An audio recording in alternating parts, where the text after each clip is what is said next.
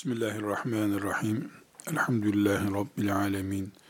Ve salatu ve selamu ala Resulullah Muhammedin ve ala alihi ve sahbihi ecma'in.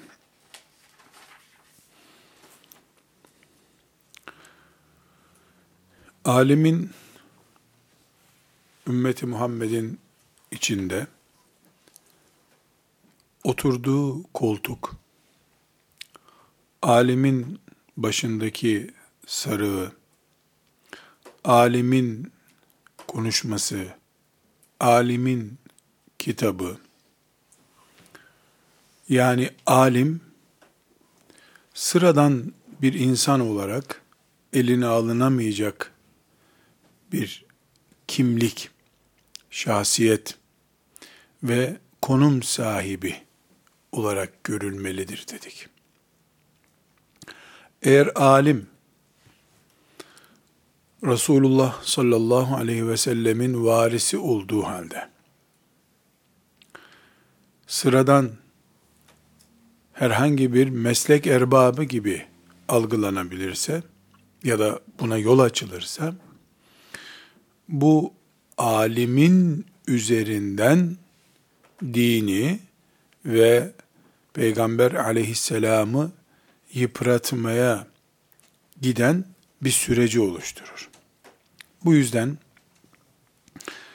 alim insan ümmeti Muhammed'in peygamberinin ilmine varis olan insan hem kendisi bu ciddiyete sahip olmalı hem de Müslümanlar böyle bir şahsiyeti yıpratmanın bedelinin ne olacağını hesap ederek ona karşı bir kimlik sergilemelidirler. Alim insanın korunması gerekiyor. Bu korunma milli duygulardan, insani yapıdan önce dini duygulardan, dinin hassasiyetinden kaynaklanmalı. Alemin de şüphesiz kendisini koruması, kendi çapında alime yaraşır bir şahsiyetle yola çıkması söz konusudur. E, alimin hayatında zigzaklar olursa ya da alim kendisini itham noktasında bırakarsa elbette zaten zafiyet içerisinde bulunan toplum alim üzerinden menfez bulan şeytana teslim olmuş olur. Alimin tenkit edilmemesi diye bir şey yok. Bunu konuşacağız. Alim tenkit edilir. Bu başka bir mesele.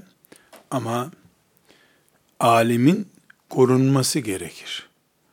İlminin, şahsiyetinin korunması gerekir. Bunu özellikle e, defaatle tekit ediyoruz. Fakat küçük bir paragraf açarak alim kendisini korumalıdır. Alim alim kimliğinin ağırlığını hissetmelidir ve bunu tavırlarında, yazılarında, konuşmalarında, aile içi ilişkilerinde, talebelik, hocalık ilişkilerinde, kendisi gibi alim insanlarla irtibatında bu tavrı sergilemelidir. Alimden beklenen belli başlı özellikleri alimin kendisini koruması açısından ve ümmetin alimlerini korumasına zemin hazırlaması açısından belli hususlar dikkat edilmesi gerekiyor.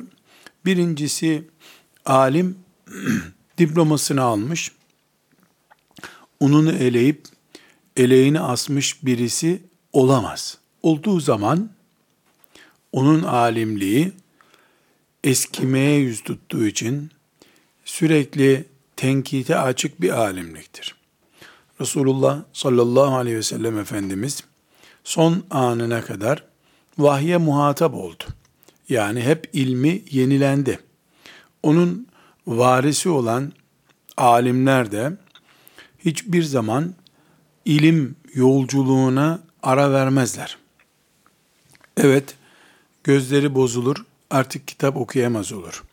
Evet, işte prostat olduğu için, filanca özrü olduğu için İmam Malik gibi, basur olduğu için İmam Şafii gibi bir zaman derslere çıkamayabilir. Ama ilim yolculuğu hiçbir zaman bitmez onun.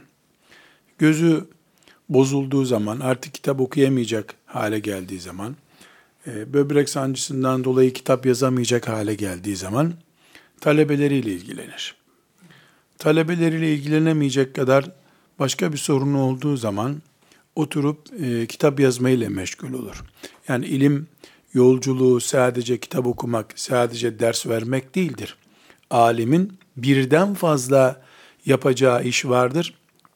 Bir alim öncelikli olarak kendisini bir boşluğa, bir tür emekliliğe atmamalıdır. Atamaz da. Emeklilik e, herhangi bir şekilde hayattan kopma anlamına gelebilir.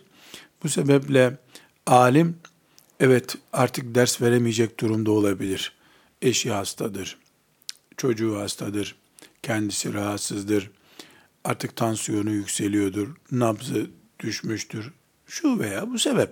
Yani her insan gibi alim de insandır. E, yatağa düşebilir, naçar olabilir ama en azından ilmi istişarelerine devam eder. Devlet memuru, işte biz emekli olduk, mühürü teslim ettik, o daireye daha gitmiyoruz, bilgimiz yok dediği gibi alim ilimden emekli olamaz. Veya işte bundan daha kötüsü, işte filanca tezi yazıp filanca ünvanı aldıktan sonra aradan beş sene geçiyor. Henüz tam kıvamında okuma heyecanı olması gereken bir zamanda son okuduğun kitap ne zamandır soruyorsun. Ee, beş yıl öncesini gösteriyor. Aradan beş yıl geçmiş. Artık akademik kimliğe sahip olduğu için günlük derslerine giriyor çıkıyor bir kitap okuma ihtiyacı hissetmiyor, bir konu araştırma ihtiyacı hissetmiyor. Demek ki buradaki ilim ibadet olan ilim değil, meslek olan ilimmiş. Biz de ümmeti Muhammed'in alimlerine ilmi ibadet olarak sürdüren insanlar olarak bakıyorduk. Alim birinci maddemiz kendisini korumaya dikkat eden alim. Ümmetin içindeki ağırlığı hafiflemesin diye kendisini korumaya çalışan alimin birinci karakteri ilimle arasını hiçbir zaman açmaz. Evet yaşının gereği, hastalığının gereği, sosyal sıkıntıların gereği statüsünü değiştirir ama ilim talebesidir, ilim yolcusudur. Bununla sürekli meşgul olur. İkinci olarak alim soyu belli insandır. Annesi babası belli olduğu gibi hocaları da bellidir. Soyunu muhafaza eder. Bu soy onun hocası, onun da hocası, onun da hocası şeklinde devam eder. Ebu Hanife'yi bulur, işte filancayı bulur, Übey ibn Ka'b'ı bulur, Resulullah'ı bulur sallallahu aleyhi ve sellem. Bir zaman işte onun ilim yolculuğuna başladığının 40. senesinde soyunu lekeleyecek bir çıkış yapmaz hiçbir zaman. Buna dikkat eder talebeyken canım hocam dediği insanları işte filanca kimlik sahibi olduktan sonra biz de onlar kadar anlıyormuşuz canım demeye gelen e, kendi geçmişini yani ilim geçmişini, ilim soyunu zedeleyecek bir cahillik içerisinde olmaz. Başta ashab-ı kiram olmak üzere. Ashab-ı kiramın talebeleri, onların talebeleri başta olmak üzere ümmeti Muhammed'in ilim yolculuğunda herhangi bir şekilde e, adı bulunan ve bu ad ümmetin içinde saygıyla yad edilen bir e, silsileye hiçbir zaman saygısızlık yapmaz. Biraz sonra e, inşallah e, Zehebi'nin İbni Hazm ile ilgili e, tespitlerini konuşacağız ki İbni Hazm'in e, kolay kolay e, kabul edilir olmayan bir kimliği vardır. Parazit bir insan. Fakat Zehebi'yi göreceğiz bir İslam alemi olarak kendinden e, daha önceki asırlarda yaşamış beğenmediği, kabul etmediği bir İslam alimini nasıl tenkit ediyor? Onun en riskli tavrını, kimliğini ortaya koyuyor. Sonra da ceketini düğmeliyor. Ama buna rağmen bu ümmetin büyüklerinden birisidir. Anlamına gelen orta, denge bir tavır koyuyor.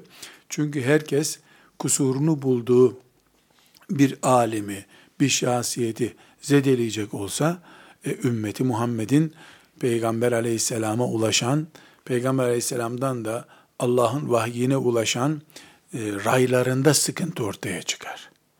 Rayların bir kısmı paslanmış olabilir ama bu demir yolunun rayıdır bu. Pasıyla masıyla böyle devam edecek demektir.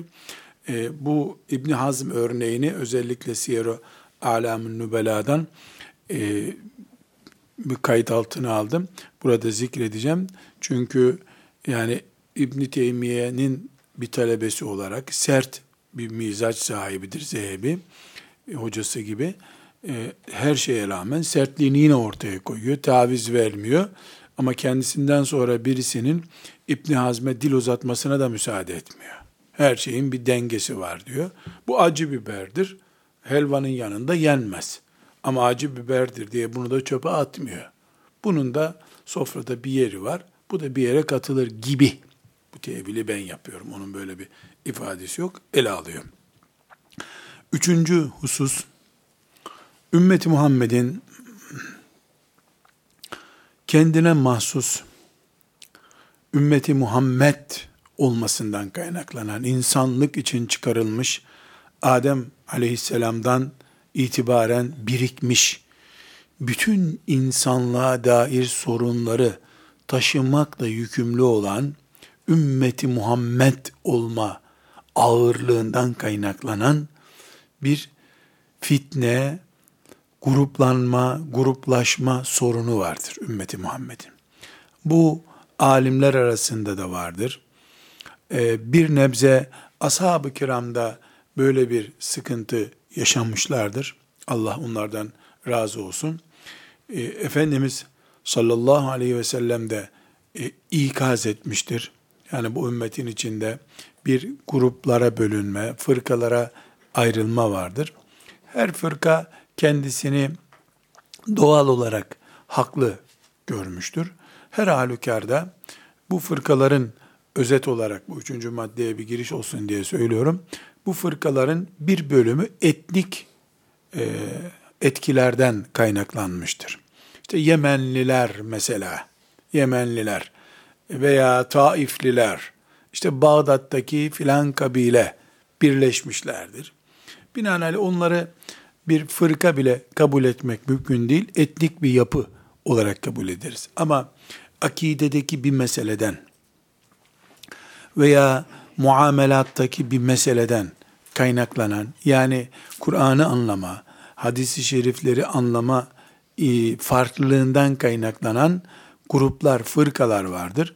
Bu fırkaların e, hangisinin hak olduğu, hangisinin batıl olduğu konusunda Efendimiz sallallahu aleyhi ve sellem temel bir ölçü koymuştur.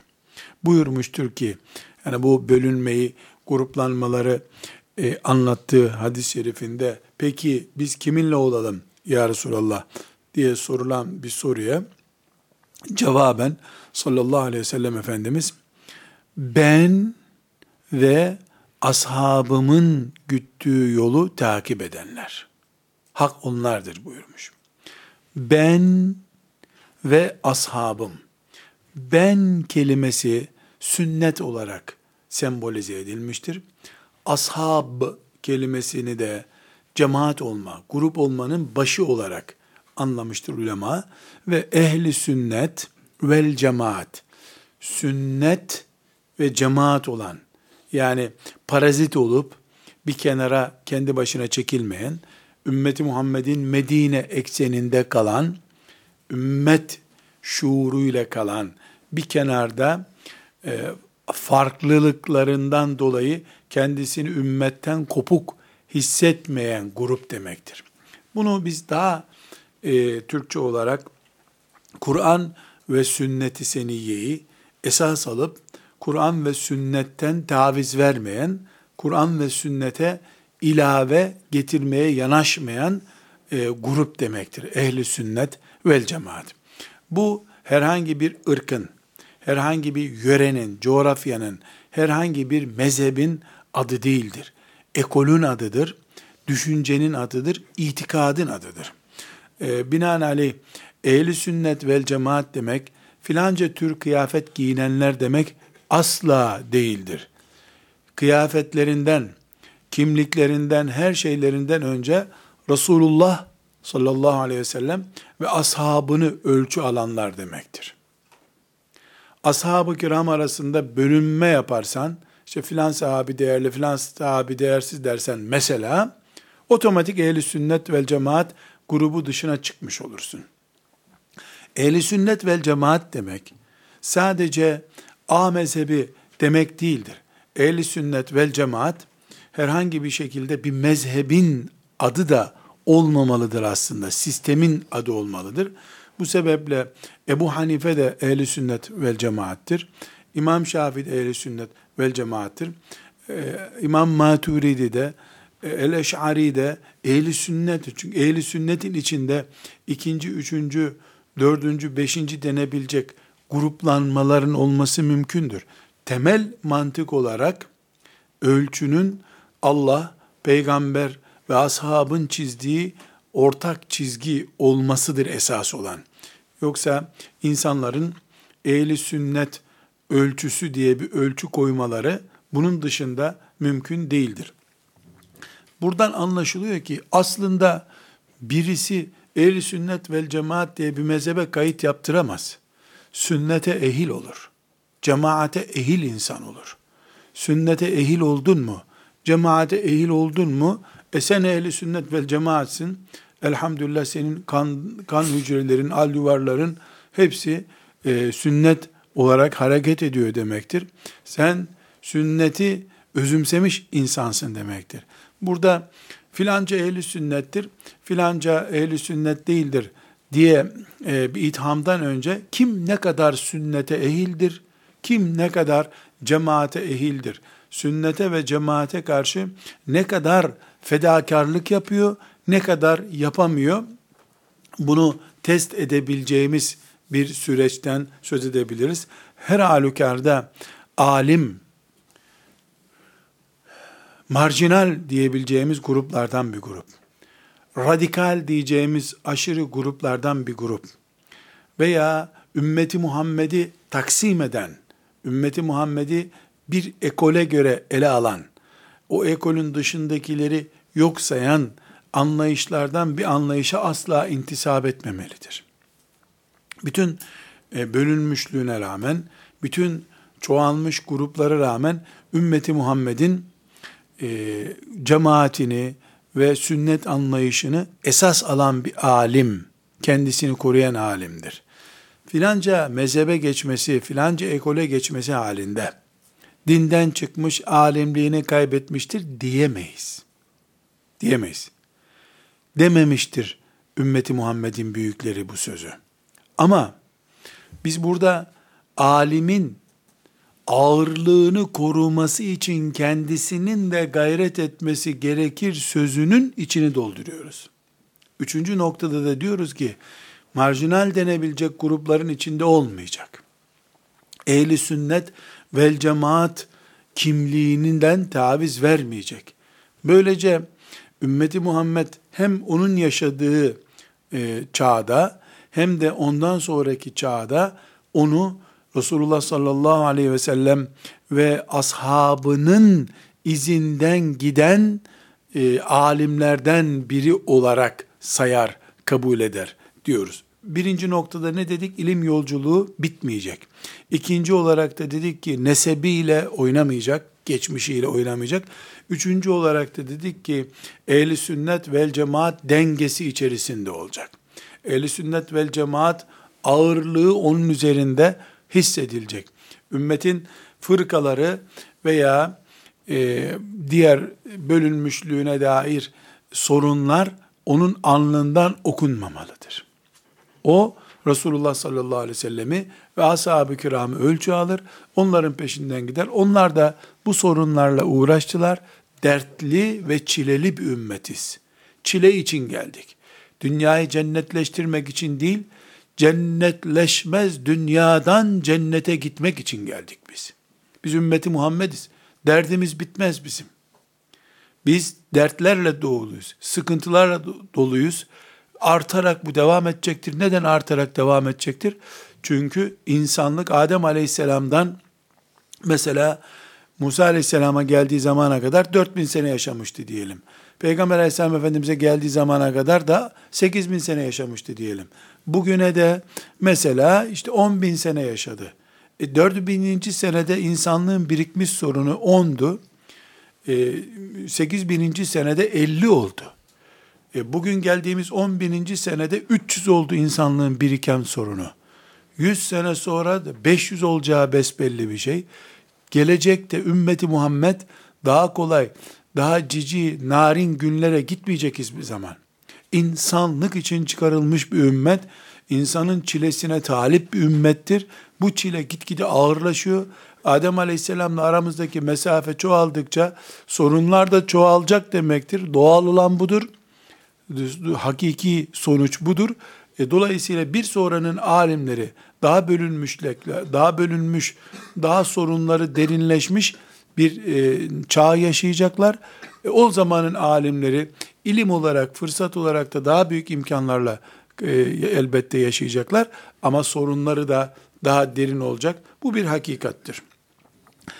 E, dördüncü, e, alemin kendisini koruması gerekir. Ümmetin onu koruması için dediğimizde, alim bir kere sözüyle özü, kitaplarıyla sözü, kimliğiyle tavırları birbirine uyumlu olan insan olmalı. Çok e, basit bir örnek olacak.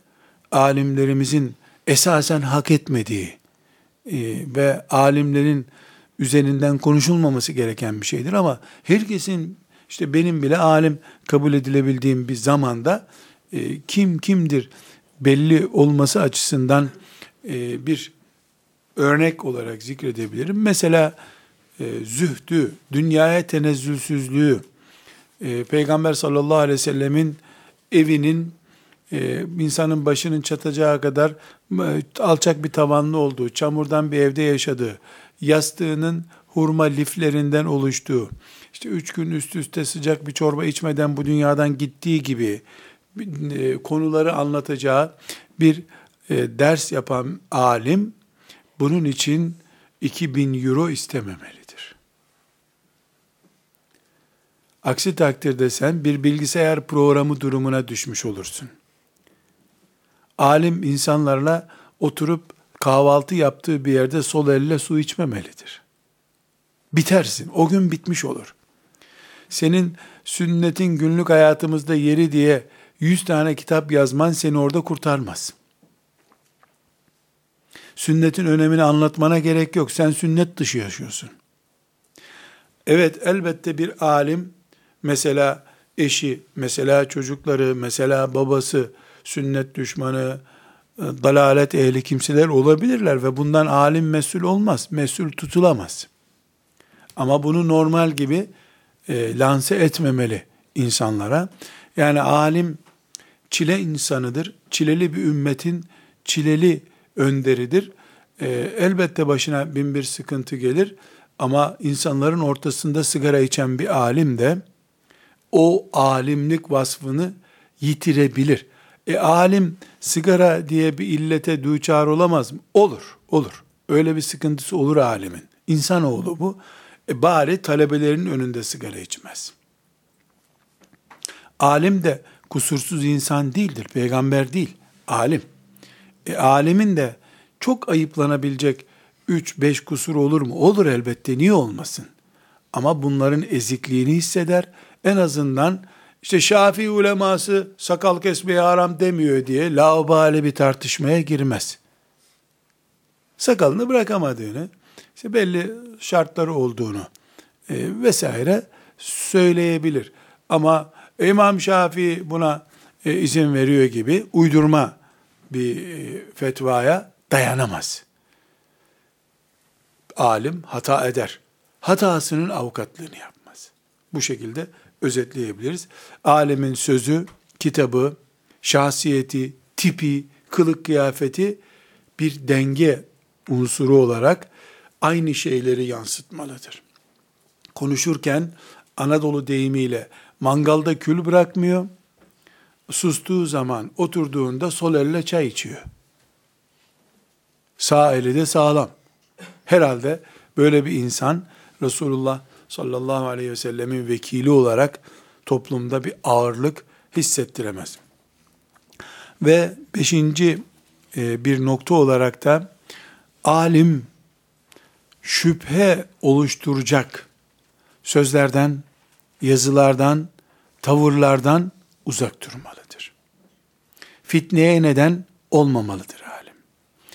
Kendi şahsında doğru iş yaptığına e, ikna olmuş olsa bile alim toplumun anlamayacağı şeyleri gündeme getirmemelidir. Ben haklıyım. Yüz tane ayetim, delilim var diyebilir. Ama toplumun itiraz edeceği şeyleri kesinlikle e, toplumun zıttına zıttına giderek ortaya koymamalıdır. Burada çok önemli e, bir örnek zikretmem gerekiyor. Alim neden böyle yapmalıdır ve nerelerde bunu uygulamalıdır? Dinden taviz vermesi manasında bir şey değil bu. Peygamber Efendimiz sallallahu aleyhi ve sellemin Kabe ile ilgili bir hatırası vardır. Sahih bir hadis-i şerifte. Kabe e, dik dörtgen gibiymiş zamanında. Şu anda kare gibidir. Tam kare değildir ama kare gibi durur. Esasen dikdörtgenmiş Kabe. E, Efendimiz sallallahu aleyhi ve sellemin e, gençliğinde biliyorsunuz Kabe selde yıkılmıştı. Mekkeli Kureyş toplanıp yeniden yaptılar. Onu fazla malzeme bulamadıkları için de bu kadarını yapabilmişler Kabe'nin.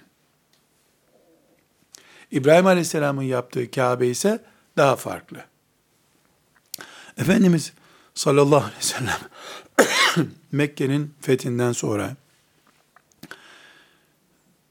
Ayşe annemize buyuruyor ki Ayşe diyor şu Kabe'yi İbrahim dedemin yaptığı gibi yapmam gerekiyor. Asıl orijinal tipinde değil şu anda. Ayşe annemiz de buyurmuş ki ya Resulallah Mekke fethedildi. Söz senin. Kim ne der ki? Emret. Ashabın iki günde yıksın yenisini yapsınlar. Nasılsa projenin aslı neyse ona göre yapsınlar. Şeklinde bir söz söylüyor. İşte şimdi örnek cevabı veriyor efendim. Buyuruyor ki Ayşe öyle ama insanlar daha yeni Müslüman oldular. Şu Muhammed'e bak. Eline güç geçince Kabe'yi bile yıktı derler sonra diyor. Bir alim her sözü dinleniyor diye her şeyi söyleme hakkına sahip mi değil mi? Toplum nasıl olsa çıt çıkarmıyor camide onu dinliyorlar diye asıp kesme hakkına sahip mi değil mi? Buradan ölçü almalı. Abdullah İbni Übey İbni Selul, münafıkların başı, baş münafık, ee, yani ashab-ı kiram terbiyesizliklerine karşı çileden çıkmışlar. Oğlu bile, oğlu bile, yani onun oğlu, oğlunun adı da Abdullah, o bile gelmiş ya Resulallah, birisinin eli kana bulaşmadan bırak beni babamı ben geberteyim. Kurtulsun Müslümanlar bu adamdan diye oğlu söylemiş bunu babasını öldürmek için. Efendimiz sallallahu aleyhi ve sellem her öldürme müdahalesine karşı verdiği cevap çok enteresan. O ve diğer münafıklar için de geçerli bu. Muhammed zayıfken kimseyi öldürmüyordu. Eline güç geçince öldürmeye başladı derlerdi buyurmuş. Bu insanlar ne der ne demez de çok etkilenen bir peygamber kimliğini göstermiyor. Allah'ın şeriatında emirse, yasaksa kimin ne dediği çok önemli değil.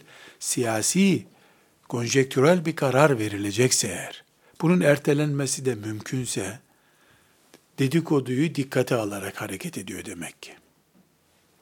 Aynı şekilde Maksumiyeli kadın hırsızlık yaptığında kolunu kesmekle ilgili şefaat yani kesmesek olmaz mı hususunda ayağa kalkmış kızım Fatıma bile hırsızlık yapsa hiç tereddüt etmem keserim.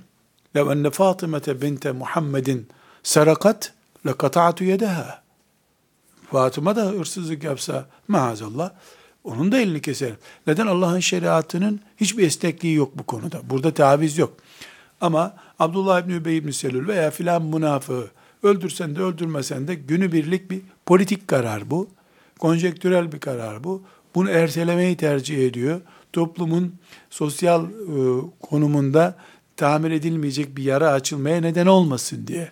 Kabe demek ki o şekilde de devam etse müminler açısından bir zararı yok. Nitekim Kabe'nin bir tarafında hilal gibi bir yuvarlak e, bölüm vardır. Hatim bölgesi denen yani Kabe dört köşe e, tavaf edilirken etrafından dönülen bir e, duvarla çevrili yarım ay gibi bir yer vardır. Kabe aslında o arazide olduğu gibidir. Dikdörtgen şeklinde bir binada. Onun için Kabe'nin etrafından tavaf ediliyor bu şekilde. Her halükarda e, alim insan, e ben araştırma yaptım, araştırmalarım bunu doğru gösterdi deyip cahil cühelanın eline sakız gibi konular vermez. Kendisi de bu tip konularda dikkat edin. Mesela yani e, müstehcen e, veyahut da haram işlenen bir yere e, tebliğ için, emri bil maruf için bile gitse, yanına talebesini, birisini alır, beraber gider. Sen burada ne yapıyordun sorusuna e, cevap vermek için. Yani talebesiyle gidince orada haram bir şey olmadığı belli olur. Yoksa filan alemi filan yerde gördük diye insanlar yüz çeşit yemin ederler. Sen kendini temize çıkarıncaya kadar da alimlik gider, din gider. Alim e, kesinlikle e, şüpheli ortamlardan kaçınmalı. Normal Müslümanın da zaten içteni bu mevâkiat tuhem töhmet oluşturacak noktalardan uzak durun emrine uyacak zaten. Töhmet oluşturacak.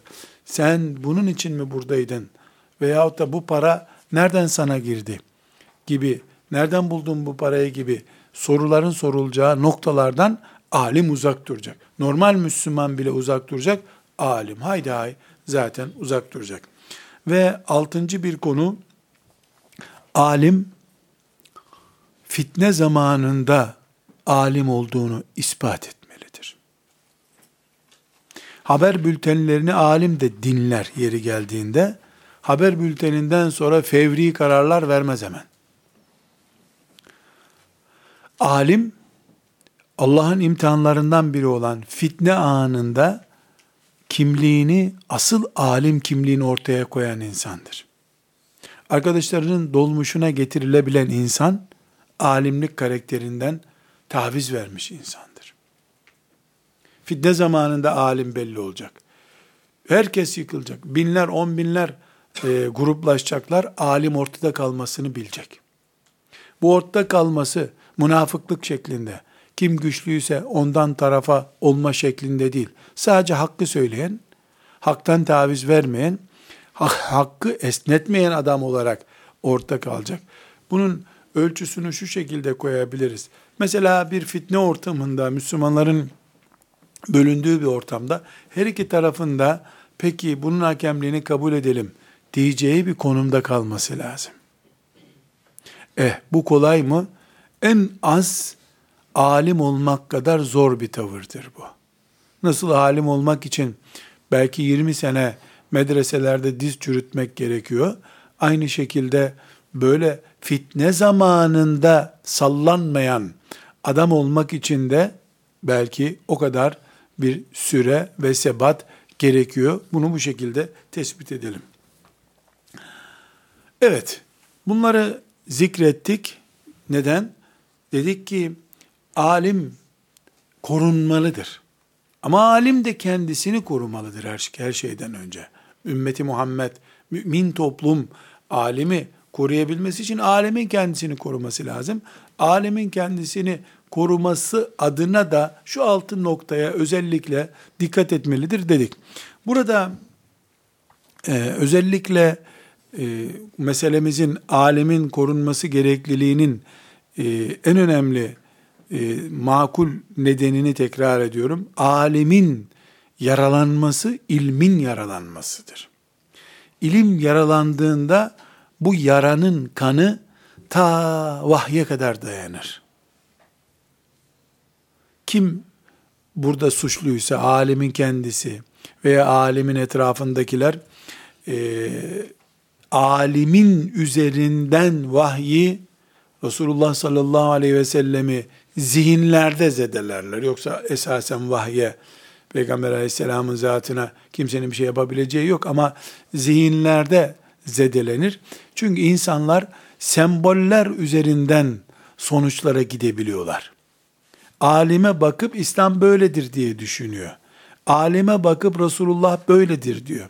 Alimi bir kuzuyu iki kişi oturup bir saatte yiyen adam görünce o alemin peygamber kızarmış et yemeden gitti bu dünyadan sözüne bir daha itibar etmiyor. Sen onun talebesi olarak bir kuzuyu devirdin demin. Çiğnemeden yutuyordun kuzuyu diye eğlence konusu olursa alim bu açtığı yara Peygamber aleyhisselam efendimizin zatına vahyin ağırlığına kadar taşınır. Bu sebeple ümmeti Muhammed'in alemi koruması gerekiyor vahyi korumak için. Vahiy ve Peygamber aleyhisselam efendimiz ilim nedeniyle, alim nedeniyle yara aldığı zaman aldı yara iyileşir inşallah diyemiyorsun. Alınan yara kadar cehalet ortaya çıkacak demektir. Çünkü insanların mesela böyle rakamsal şeyler konuşalım. Dine ve bir duyguya bağlanışları e, yüz bağdır diyelim. Bunu alimler üzerinden insanlar oturup Buhari'yi ezberleyecek halleri yok insanların, sıradan insanların. E bunu alimler üzerinden, hocalar dediğimiz kimseler üzerinden görüyorlar. Hocalardan e, bir tanesi veya o yörenin bir hocası mesela dört e, zafiyet, dört bağın kopma zafiyeti gibi bir sebep ortaya çıkarsa işte filan hatasından dolayı çok yemek yediği için, laubali konuştuğu için, küfür ettiği için bir, bir neden diyelim. Ee, insanlar ilme, vahye, Peygamber sallallahu aleyhi ve selleme bir zafiyet gösterdiler. 96'ya düştü bu. Peygamber ve vahye bağlılık e, mekanizmamız 96 bağa düştü. 4 bağ eksildi deyip bırakamıyoruz. Çünkü eğer yüz bağlanma duygusunun dördü koptuysa peygamberden kesinlikle bu kopan dört şeytan tarafından bağlanmıştır muhakkak. Şeytan artı dört olmuştur. Başka bir hoca gelip de, başka bir alim gelip de beş bağ daha kopardığında, kopan bağları şeytan kesinlikle kendine alacak, artı dokuz olacak şeytan. Yani bir insanın Resulullah sallallahu aleyhi ve sellem sevgisi, hürmeti, alimler kanalıyla bir puan düştüğü zaman sadece Peygamber aleyhisselamın gözlerdeki saygınlığı, gönüllerdeki saygınlığı bir puan düşmüş olmuyor.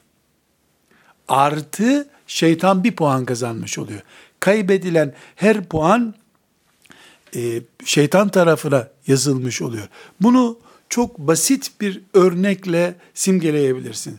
Herhangi bir kandil gecesi şeriatımızın temel prensipleri arasında bulunmadığı halde herhangi bir kandil gecesi camiler ne kadar doluyor, meyhaneler niye kapanıyor? Kadir gecesi, Ramazan gecelerinde camilerin durumu ne? Berbat yerlerin durumu ne? Bayram akşamı nasıl ters dönüyor? Çünkü insanların hayata bağlı yüz bağları varsa, din, şeriat bunların yüzünü de bağladığı zaman İslami bir hayat var demektir.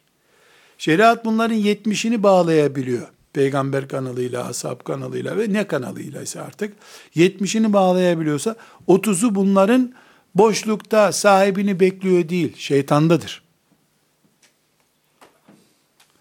Cahiliye toplumunda da 96'sı şeytandadır, 4'ü mesela 3 tane 5 tane mümindedir. Bu sebeple bir alemin peygamberin ağırlığını taşıyan kimliğinden verdiği tavizin akıbeti sadece işte o gün Müslümanların sabah namazına kalkmamasıyla sonuçlanmıyor. Şeytanın yeryüzündeki operasyonel gücüne O puanı ilave ediyorsun sen.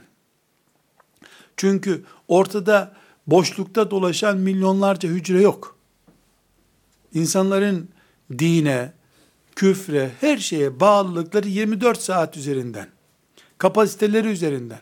Bir insan ne kaldırabiliyor ki? Bin kilo kaldırabiliyor. Bir saatte bin kilo taşıyabiliyor. Bin e, zemzem suyu da taşıttırabilirsin şişe olarak. Bin alkol şişesi de taşıttırabilirsin. Bu sebeple e, böyle çok felsefi bir anlatım gibi e, izah etmek de istemiyorum. Ama ümmeti Muhammed'in alimleri, peygamberleriyle bağlı kimliklerinden dolayı küçük bir esnekliğin bedelini dine ödetirler.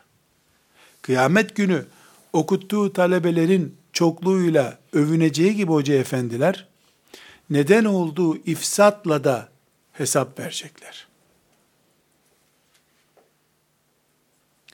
Elbette e, anlattıkları ilim e, halkalarında e, insanların namaza kalkma, namaz, oruç tutma gibi duygularını hareketlendirip namaza sebep oldukları gibi, daha sonraki kırdıkları bir pot nedeniyle e, Allah'ın şeriatından tavize neden olmak gibi bir hatanın da bedelini muhakkak ödeyecekler. Ödenmeyecek fatura yoktur.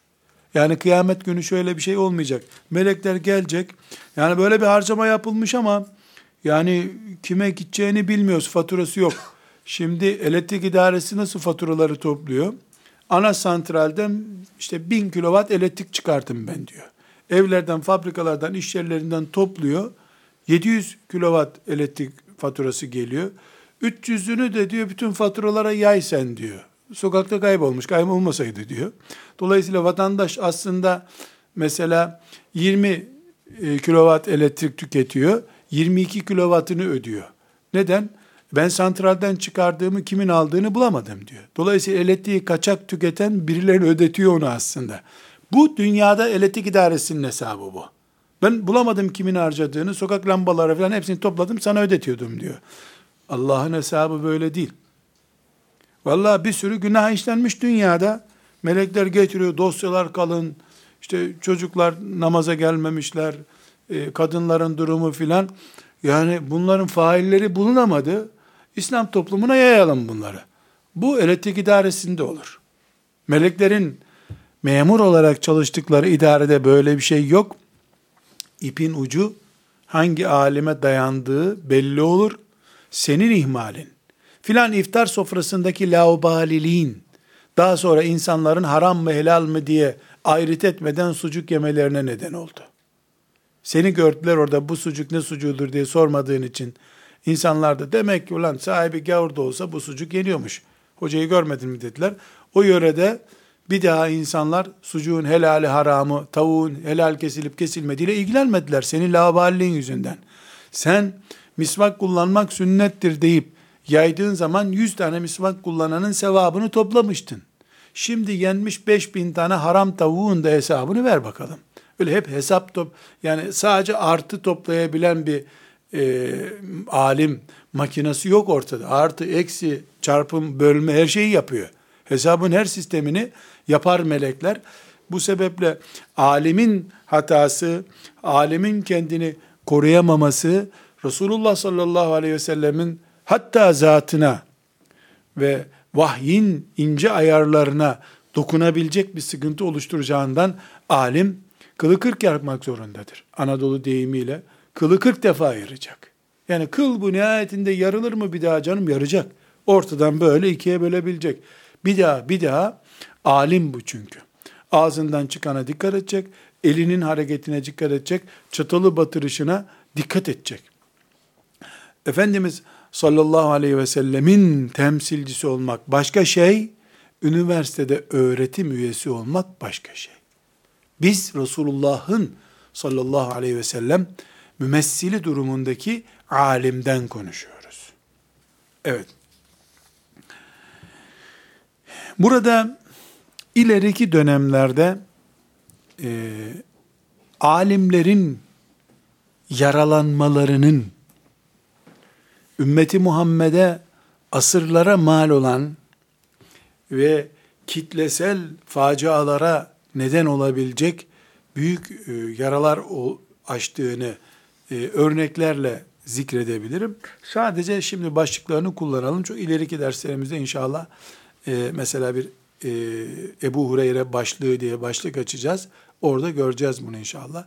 Ümmeti Muhammed'in ilim yolculuğu, vahye dayanan ilişkilerinde e, yaralanmaya neden olan ilk büyük facia ifk olayıdır. Münafıkların Ayşe annemiz radıyallahu anhanın üzerinden ihdas ettikleri bu fitne ki yapanları Allah'ın lanetiyle ve azabıyla helak olup gittiler. Yani Ayşe annemize sıradan bir kadına söylendiğinde bile cinayet olacak sözler söylediler. Medine sokaklarında. Bu yara kapanmadı. Ayşe anamız ashab-ı kiramın kadın bölümünün en büyük alemidir. Erkeklerinin de ilk onunda büyük alemdir. Birinci paragraf. İkinci paragraf, Ayşe annemizin öyle edepsiz sözlerden yerle gök arası kadar büyük bir mesafede uzak olduğunu Allah garanti etti. İnnellezîne câ'û bil ifki usbetun minkum. Bu iftirayı uyduranlar içinizden bir grupturlar. Bunun bir iftira olduğunu Allah söyledi. Kur'an'da ayettir bu. Allah bu bir iftiradır. Bu tertemiz. Analarımızın analarından milyar kere daha temiz bir kadın olduğunu Allah söyledi. İki. Üç. Bütün müminlerin He Allah böyle dediyse bitti de canım selamun aleyküm deyip kapatmaları gerekiyor bu konuyu. Üstelik de içlerinde böyle kalın bir cız sesi gelmesi gerekiyor. Mangala et değdiğinde nasıl böyle cız diye bir ses yapıyor? Kızgın mangala et köfteyi koyduğunda cız diye bir ses çıkıyor. Müminler bu ayeti okuduklarında bile anaları Ayşe'ye bu söz nasıl söylendi diye yüreklerinden kalın bir cız sesi çıkması lazım. Ve tövbe estağfurullah bunu kulaklar nasıl duydu canım demiş. Ayet zaten ne diyor sonra? Neden böyle bir şey duyduğunuzda bu hâzâ buhtanun azim diye feryat etmediniz Allah buyuruyor. Nasıl siz ananıza böyle bir iftiraya karşı feryat etmezsiniz ya? Hâzâ buhtanun azim. Niye böyle demediniz? Bu büyük bir iftiradır. Niye sahiplenmediniz ananızı demeye gelen ikazı var Allah. Bitti bu konu kapandı. Üç, dört. Öyle olmadı arkadaşlar. Çamur atıldı. İran'daki insanlarda birbirlerine hakaret edecek zaman Ayşelik yapma diyorlar. Açın internet dünyasına bakın. Nauzu billahi teala.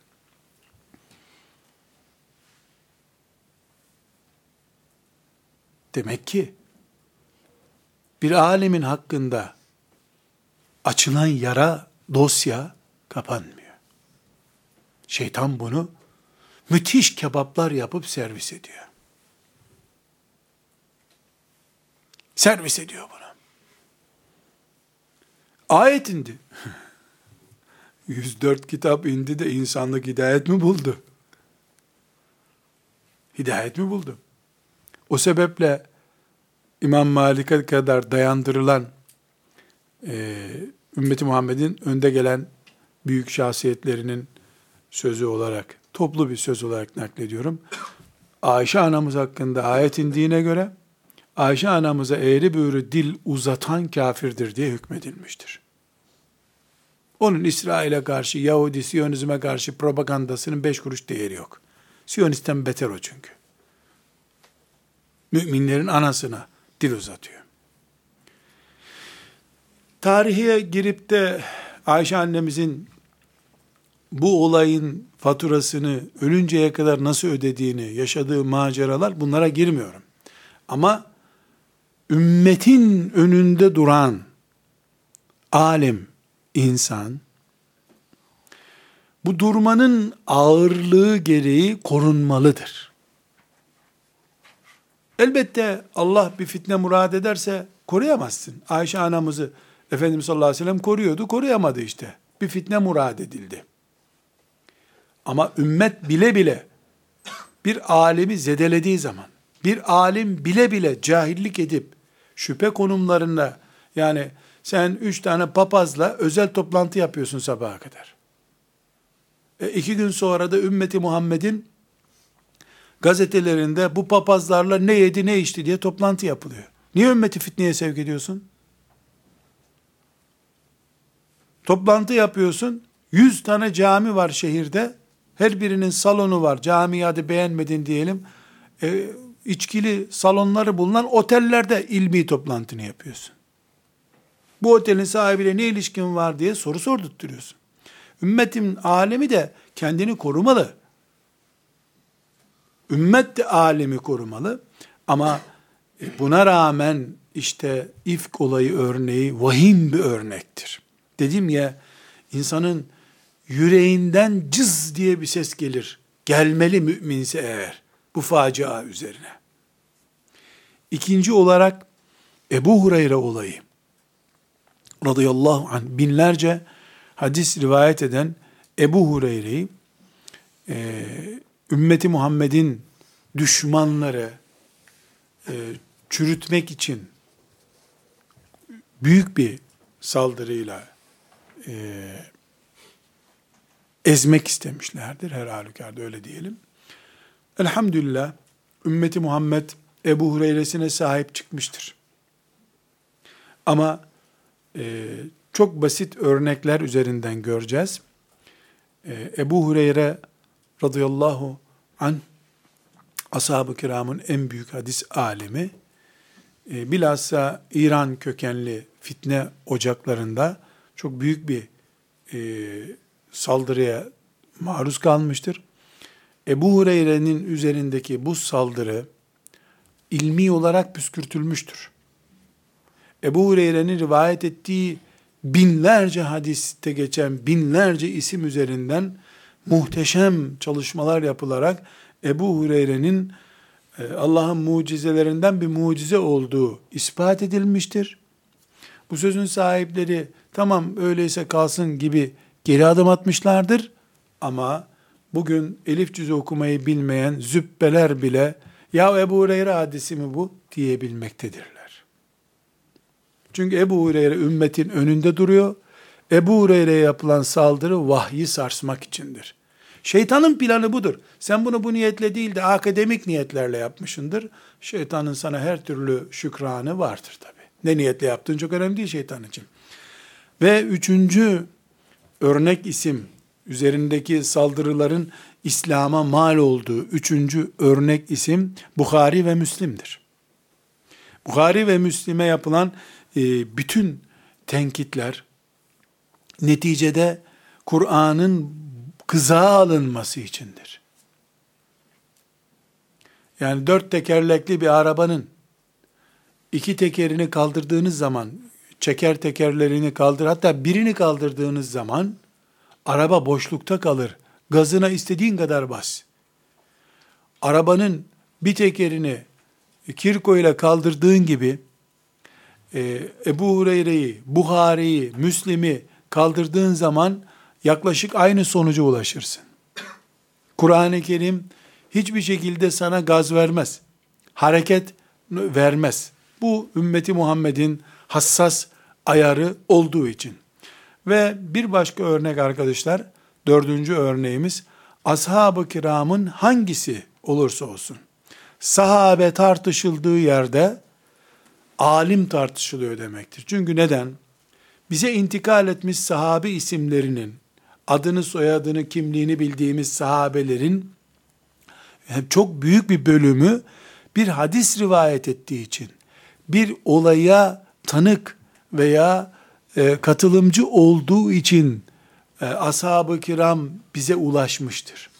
Eğer ashab-ı kiram bir alim konumunda, bilgi aktarıcı ravi durumunda veyahut da filanca özelliğinden dolayı bir sahabi eğer tartışma konusu yapılırsa, gençler e, veyahut da işte akademisyenler ulu orta tartışırlarsa ashab-ı kiramı, buna cüret edebilirlerse, bunun bedelini İslam öder. Çünkü Ebu Hanife veyahut da filan Bağdat'taki alim, tek başına böyle bir kudrete sahipse, onun bilgi kaynağı, fikir kaynağı olan herhangi bir sahabi, Ebu Hureyre olması şart değil, tartışıldığı zaman ümmeti Muhammed'in dinamikleri tartışılıyor demektir. Bu peygamber sevgisi vesaireyle kılıflandırılamaz. Ama bir sonraki derste göreceğiz. Biz masum görmüyoruz. Ashab-ı kiramı da masum görmüyoruz. Fakat bu tartışmaları zübbeler değil, uzmanları yapsın istiyoruz. Sahabi, sahabiyi tenkit etsin. İmam Şafii, Ebu Hanife'yi tenkit etsin. Meslekleri, güçleri bu tenkite uygun. Ama asırlar sonra gelip e, Medine'deki bir sahabiyi Çorum'dan, Ankara'dan, Erzurum'dan, İstanbul'dan tenkit etmek ayıptır. Bu dinin dinamiğiyle, altyapısıyla oynamaktır diyoruz. Yoksa Peygamber aleyhissalatü vesselam hariç hiç kimse masum değil. Ve sallallahu aleyhi ve sellem ala seyyidina Muhammed ve ala alihi ve sahbihi ecma'in velhamdülillahi rabbil alemin.